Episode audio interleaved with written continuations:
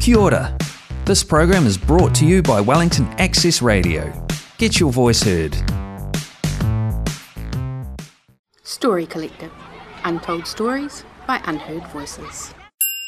Keystrokes Per Minute, a limited series podcast about the women of the New Zealand Public Service typing pools from 1945 till the present day.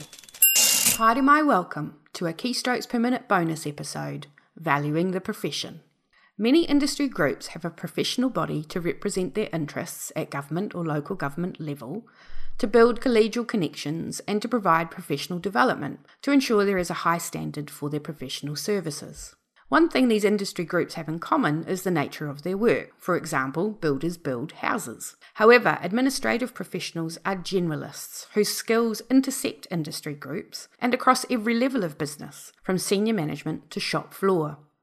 A key indicator of this intersectionality is that there are 160 plus different job titles used worldwide to describe administration and support roles. Regular listeners to this podcast will have heard reference by some interviewees to either the New Zealand Society for Executive Secretaries or the Association of Administrative Professionals New Zealand, known as AAPNZ. To help listeners understand the enormously important role of AAPNZ in promoting the value and affording status to the administrative profession, I am pleased to welcome Eth Lloyd to the podcast. Eth is a member of the New Zealand Order of Merit, has a Master's in Education, a Diploma in Business Administration, and is an ex national president and a lifetime member of AAPNZ. And that is just the tip of the iceberg when it comes to Eth's list of achievements and accolades. Regular listeners will recognise Eth's voice as she is also one of the research team members for the Keystrokes Oral History Project and conducted a number of interviews. Eth and I sat down together over a whole afternoon and had an in depth and detailed conversation about the history and work of AAPNZ, her personal history with the organisation and as an administrative professional. This half hour bonus episode will only touch on some topics that deserve more airtime, so we will provide a full one hour bonus episode for our listeners to download. Now let's crack on and let Eth fill us in on the AAPNZ history and extensive program of work over the last 50 years. I've had a long involvement with the Association of Administrative Professionals, about 24 years. I remember when I joined, it was just after the 1997 conference in Christchurch, and I went down with a friend, and we got in the lift with the person who was the current national president. And I remember saying to my friend when we got out, I'm going to be in that role one day. It was founded by a lady by the name of Doreen Smart, who today in AAPNZ we have the Doreen Smart Scholarship, which we give out each year for a member who applies with an appropriate study program they want to participate in. The association was originally formed in 1972 and was named the Society of Certified Executive Secretaries New Zealand. And they had that name for the first 10 years. They started in Wellington. The first group was in Wellington and it was run from Wellington by that initial group. And the next group was Auckland. Um, and so over those 10 years, they grew a certain number of groups and became more of a national body. And at some point during that time, also the head office moved up to Auckland. They actually had a physical office in Auckland for a little while where they had a, a person working. So things changed during that time, but in about 1982, they changed their name to the New Zealand Society of Executive Secretaries. So they took the word certificated out because of the connotations around certified. One of the difficulties for women in our profession was being taken seriously, being seen as a contributing part of a work environment, an office environment, not just the secretary, not just the typist, not just the tea maker or the person who answers the phone. All of those roles are critical, but there was always a just in front of them. And to be taken seriously, we needed a name that could not be made fun of the year 2000, they actually had a special general meeting to vote on the name where they went to the Association of Administrative Professionals New Zealand Inc. Now, that was a really important change in many ways because that was happening right around the world. the association in the United States became the International Association of Administrative Professionals. In Asia, they never took out, and still to this day, have not taken out the term secretary, because to be a secretary in most parts of Asia, you required are required to have a degree. So they've actually made it secretary and administrative professionals. And this highlights a bigger problem around the world is the fact that there are over 160 different titles for people who work in this role. And in probably 98 or 99, I got collared.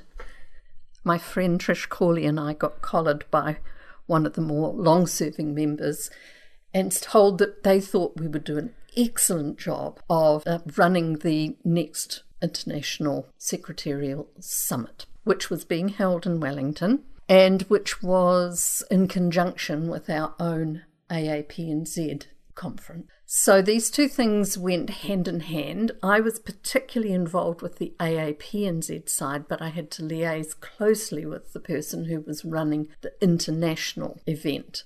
So I was pretty deeply involved. I was pretty fascinated and actually quite overwhelmed by the international side of it. I had up until then, I mean, we were only talking three years of membership, had really only focused on my own local AAPNZ group rather than this huge international movement.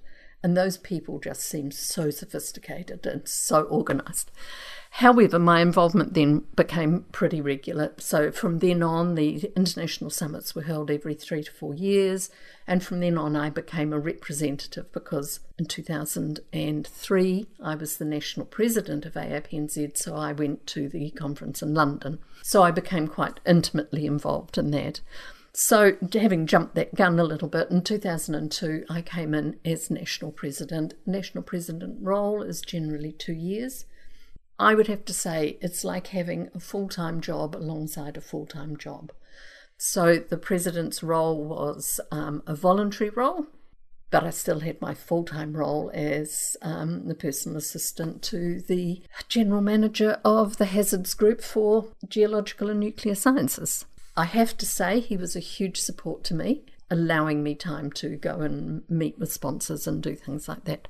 He was also the person who before just before I became national president said to me, all the things that you do in this job is it's a great shame there isn't some way that you could get some recommenda- rec- recognition. He said, I don't know how, but there's a shame. Not long after that, I attended the opening of a, a training company. And I had, I think, the only time in my life really, I had a light bulb moment his comment was in the back of my mind. What they were talking about brought it into focus. The next day, I went to work and I was I, felt like I was buzzing inside. So I sat down and wrote this email to the then current president, whom I was taking over from. The bit that made me laugh is she rang me back later in the day, may have even been when I was home that evening, and said, Eth, I have to tell you, to understand your email, I had to print it out and stand up and read it out loud because it was written just the way you talk. And she laughed because she felt she felt the excitement. And she said, and I can't do what you're planning to do. So that was the every president comes in with something that they want to achieve. So Robin Bennett, who was the president I took over from, she took us through the name change. She took us through the rebranding. She got started on the fact that we needed a, a good website. and We didn't really have a good one at that time, we had a, a bit of one. So that was her goal, and that's what she achieved. So she handed me that all done, and then I ran with what became called AAPNZ certification. Now, Eth will walk us through the certification process, which was designed and implemented by the Development Subcommittee under her tenure as President and launched in 2004. Then Eth goes on to explain the impetus for her to undertake postgraduate studies at university in her 50s, pioneering research into professional development opportunities and career pathways for administrative professionals in New Zealand. The final part of this segment is the explanation of the competency certificates implemented in 2012. So, a whole lot of things were happening at the same time, but we had a group that we called our Professional Development Subcommittee, and a member of that committee was also involved in what was used to be called the New Zealand Diploma in Business. So we had a representative on that committee trying to put the fact that we needed administration to be part of that diploma, not just managers. The committee I pulled together had members of AAPNZ on it, but it also had a lady by the name of Jay Lamburn, who at that stage was the head of the public sector training organisation, which was an industry training organisation.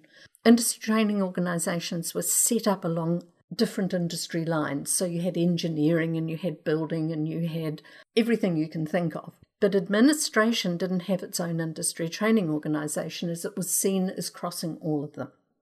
So the public sector training organisation sort of took up the baton for those who were working in administration in the public sector, which I have to say many of our members were part of the public sector. So that's why Jay was there.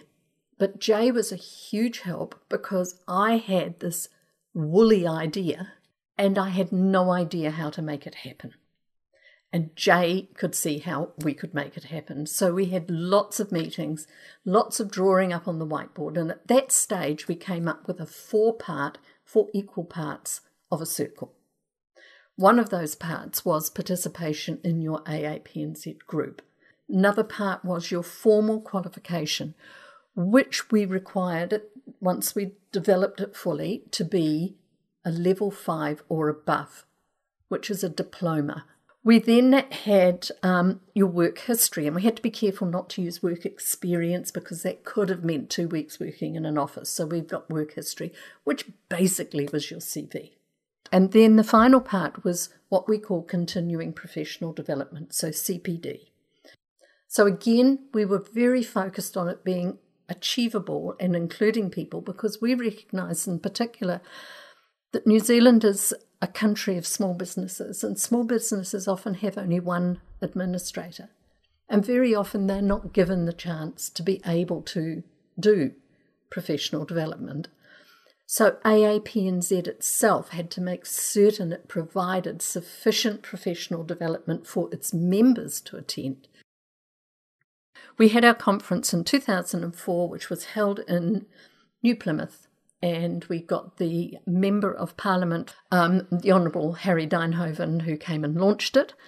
And we had our first three people who achieved that certification. So during that year, they had gone through the process of applying. All three of those people who achieved their certification held the NZ They were people who had studied at a distance and they'd achieved that over a number of years. I stopped being national president with the launch of certification. I retained involvement because I became chairman of the um, AAPNZ Professional Development Limited, which was our limited liability company that we ran all of our professional development through because if it involved any form of financial risk, we needed to have it go through the limited liability company so our members weren't affected if we got it wrong. One of the things, of course, with the, the pride with which I saw the three people achieve their first certification was a little tempered by the fact that I didn't have a suitable qualification myself. But I then decided I better get on and get a qualification. And during the time that I'd been president, it had become really clear to me that we weren't being recognised. And I, I thought, I have to go and look at research, and I'd never done anything with research. A Department of Education at the university had put out this um, qualification, which was either an undergraduate or a postgraduate diploma in professional development and training. And so it was about understanding the doing of professional development and training. So it was really appropriate for me both at AAPNZ and in my work. So I started in on that, and I have to say it was the scariest thing I've ever done in my life. I did fine. I decided to do the postgraduate one, which meant I had to do essays that were 3,000 words long, not 1,500 words long, but that was okay as well. One of the subjects I had to do was about reviewing a program. And so I chose to do a review of how we had set up certification. And that was actually really satisfying because while I didn't actually have to follow through on a lot of the things I did, I did have to talk to all the people who had applied because nine people had applied that first time, but only three had achieved. And that was part of we needed to know what people were going to provide as evidence and we needed to know what to tell them they needed to do to be able to achieve it. So it was a good thing. So we were able to review that. And I think that was really important because that was part of my own development as well. Because when I started looking for the research, there wasn't any. And so that led me after 2005 to do decide that I actually would have to do a master's to do the research that was required. And so I started doing my master's and graduated with that in 2010. And that was the first research in New Zealand into the administrative profession ever. And I had one of the best research librarians at Victoria University searching for me around the world. And between him and I, we found only 10 pieces in the world ever. And as I said to my supervisor, I don't really have to do the research, do I? Because it's all there in the fact that nobody's ever written about us. Because we're not considered important because it's just women's work. There was um, a national president at the time who also wanted to have something that she could put out, and she had had a conversation with a member of her executive, and theirs was also about recognizing what we do. So, yes, we have certification, but not everybody can achieve a qualification. So, how else can we recognize it? So, they, they came up with the idea for couldn't we have certificates that recognize this? And so, um, my colleague Wendy Rapana, she and I did a lot of work in our workplace assessment, individual businesses, but we worked together a lot, where we developed a book for them. And this booklet sets out three levels of competency certificate one, two, and three, quite simple. Level one was the involvement with your own association. The first competency certificate was free. They could apply for that, and, and as many people wanted to could apply for it, and, and it was a tick box exercise, and then they were achieved. With competency certificate two, they had to do a written assignment. So that had to be assessed and it had to be moderated. So there was a small cost, I can't remember, $50, $60. And the third competency certificate was based on unit standards, and it was based on unit standards focused on the tasks that people do in the job. So for Wendy and I, these were things that we had been assessing, and they were things that we knew the vast bulk of members would be able to build a portfolio on. And again, these had to be portfolios that were developed with all the backup evidence and a written assignment and submitted for assessment and moderation. So we had quite a resilient program of, of looking at these things so that people could have faith in them and they would be presented with their certificate at their group. Certification, also, by the way, just as an aside, has to be renewed every two years. So that's about continuing your professional development and, and the role that you're working in.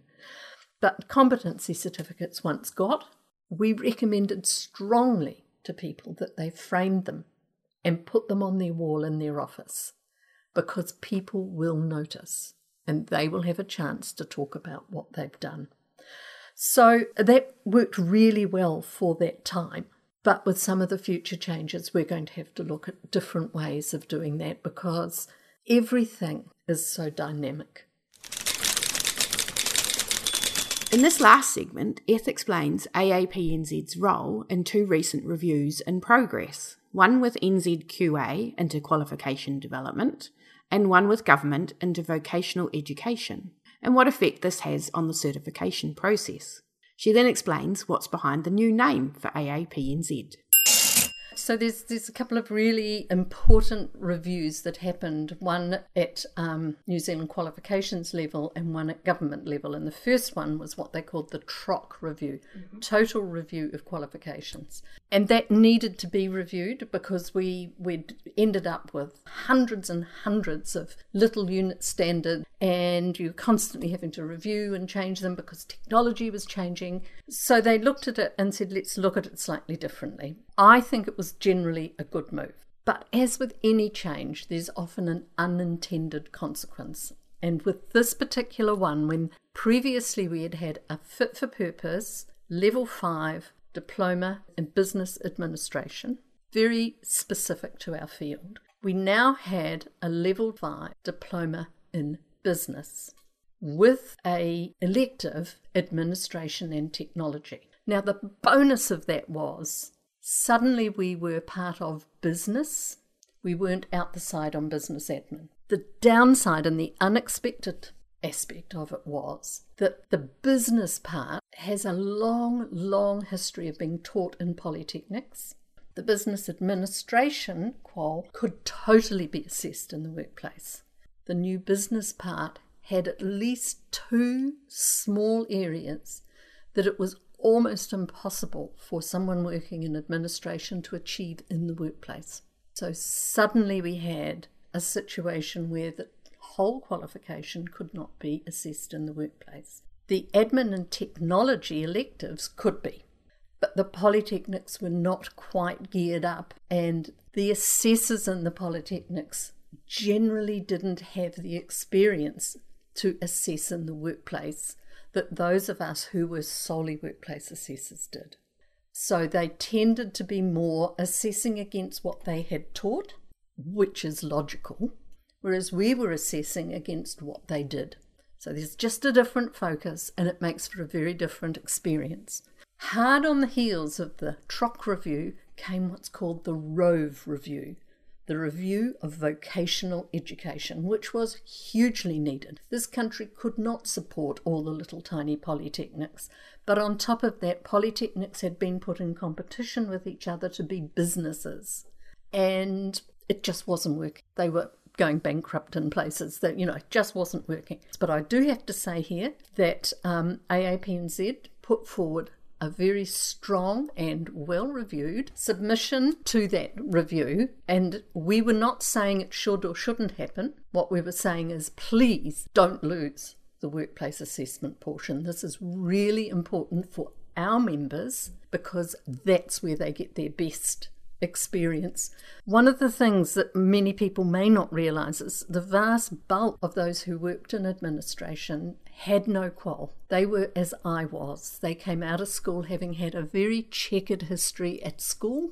And yes, they might have got a level three secretarial certificate when they came out of Polytechnic. If they did a year of that, they might have got their skills taught to them at school, but they didn't have higher level quals.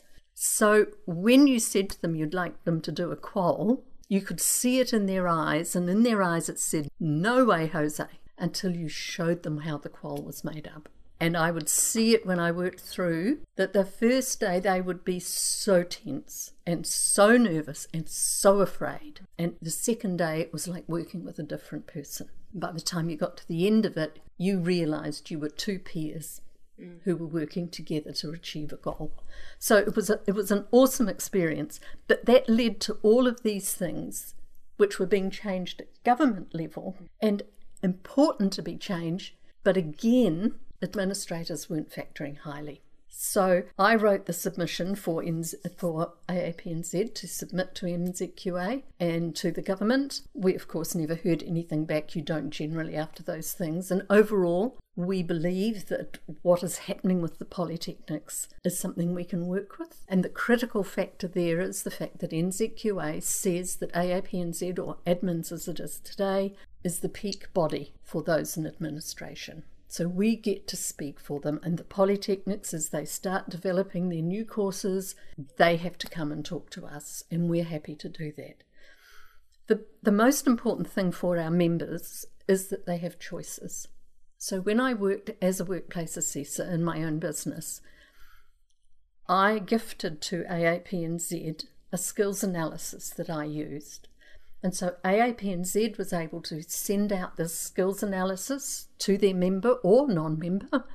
It would then come back. We would then assess it. So there were three of us who were trained as assessors who were members. We would assess that and we would provide a report which gave them a summary of the skills they held, a range of the options of the different types of quals, a recommendation of the qualification that was best for them, and a recommendation of the best way to achieve it. So that people then could take that report to their managers to say, seek help. So that was what we did. And we don't have the same opportunity now. So suddenly, our whole certification process, which is on a level five, most of our members are unable to achieve a level five. So we have an issue here. And this led to us looking at what NZQA has now put in, which are micro credentials. So you've got your main qualifications, your level four, your level five, your level six with the speciality in technology and administration, but you can also develop micro credentials. So our professional development subcommittee is working really hard to develop these new credentials. So that's that's quite a nice staircase, mm. and and that's one of the things that we and particularly I felt was important, was that people didn't feel they had to take this enormous bite. And it comes back to the old saying of how do you eat an elephant? One bite at a time. Micro credentials, in particular, give them one bite at a time. Because for every micro credential they get, they will get a badge. And we're looking at the electronic badging system. And so they're able to build. And if for some reason they don't go all the way to the top, they're still recognised for what they have done. And that all feeds into the fact that within AAPNZ, the, the modern environment of today means we've changed how the association functions to a degree. So we've always had a national office. Members have always paid their membership to the national office. Some of that membership then went back to whichever group they came from to help them run the group. And the groups were responsible and would have a president and a, you know, a management team, and they would run monthly meetings and all those things. And a very steady common problem that groups have is having a management team, getting people to stand for those roles, finding a speaker every month. So what they have, the national body has done is said, well, everybody's members of the national body Let's keep the membership there. In each group, let's just have an executive officer. And if groups don't have the ability to run anything in the way of professional development, the national body will provide a webinar every month that members can go to. And if the local group has a speaker that they want to use, they can organise for that. If that speaker's great, they can recommend them to the national body and everybody. So there's a circular thing going on there. But the local group can always always do a meeting or a social function if they want. So yeah, there was there's lots of things that are happening. I think most of them are really positive. And I think the changes that we've made to AM, AAPNZ, now using a trading name of AdmiNZ, is also part of that. Trying to explain AAPNZ is actually quite challenging. Although I have to laugh, I've had a lot of people who've said to me, AAPNZ, such a mouthful. And I went back and said, well, it's no worse than MREINZ for the real estate. You know, when you use the first letters to create some sort of an acronym, you're stuck with how the words are put together. Admins, it is it's commonly used around the world. Personally, I don't like admins, A D M I N S, because it tends to all be done in lowercase. And that sort of is, again, a reducing, a belittling, a making smaller. But AdmiNZ, capital A, D, M, I, capital N, capital Z, makes a statement. S Research was recognised by similar organisations internationally. This led her to be invited to present at conferences for administrative professionals globally, including in the US, UK, Europe, South Africa, and the Middle East. It also led her to drive the formation of an international body, the World Administrators Alliance. The WA Alliance has recently launched the Global Skills Matrix for all administrative professionals to support their professional development and career pathway. Listeners can find out more on the wa-alliance.com website. While Eth has now retired, she continues her close involvement as an advisor to AdmiNZ, formerly AAPNZ, and the World Administrators Alliance. With around 240,000 people in New Zealand working as administrative professionals, the skilled work they do requires recognition and a clear career pathway, so they see themselves as the professionals they are, and so do their colleagues, managers, and employers. The Keystrokes Per Minute project was made possible by funding support from the Ministry of Culture and Heritage and the Public Services Commission. Listeners can find out more about the project by visiting website www.storycollective.nz. That program was brought to you by Wellington Access Radio. Get your voice heard. Thanks New Zealand On Air for funding accessmedia.nz.